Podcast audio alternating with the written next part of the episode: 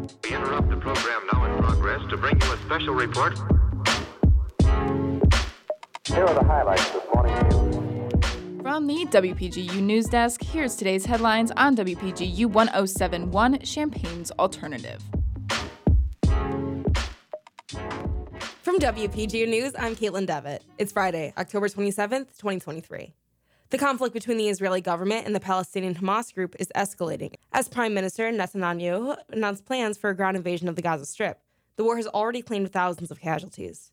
The American gross domestic product has grown significantly in the third quarter of this year, increasing to an annual growth rate of 4.9%. This is the highest rate in almost two years. Hurricane Otis hit southwestern Mexico earlier this week, damaging the city of Acapulco and surrounding areas. There are 27 confirmed casualties as of last night. The American Major League Baseball World Series begins today. This is a few days after the Arizona Diamondbacks and the Texas Rangers both won elimination games on the road. There's a shakeup in Chinese national leadership positions, with the defense minister and finance minister being removed from office.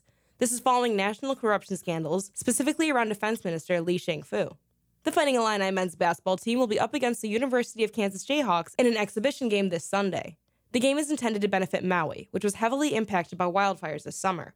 Proceeds from the game will be going to the Hawaii Community Foundation's Maui Strong Relief Fund.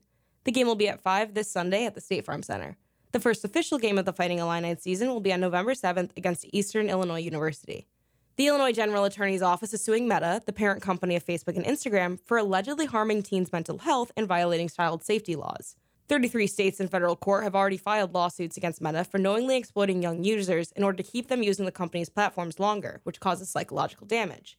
Illinois Attorney General Kwame Raoul is one of many attorneys filing a suit against Meta.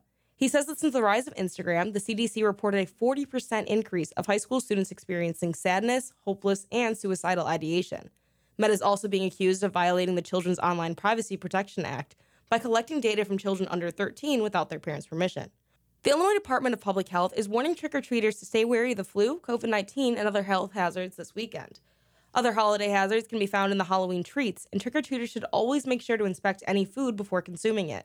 The department also warns the public to prevent injuries related to pumpkin carving, being careful while being outside, and to choose safe makeup and Halloween costumes.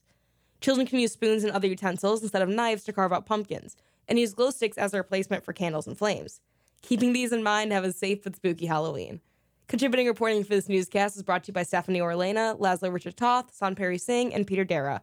Our science and technology editors, Hassan Husseini, our deputy news directors are Lizzie and Kaitlyn Devitt, and our news director is Madison Holcomb. For WPGU News, I'm Kaitlyn Devitt.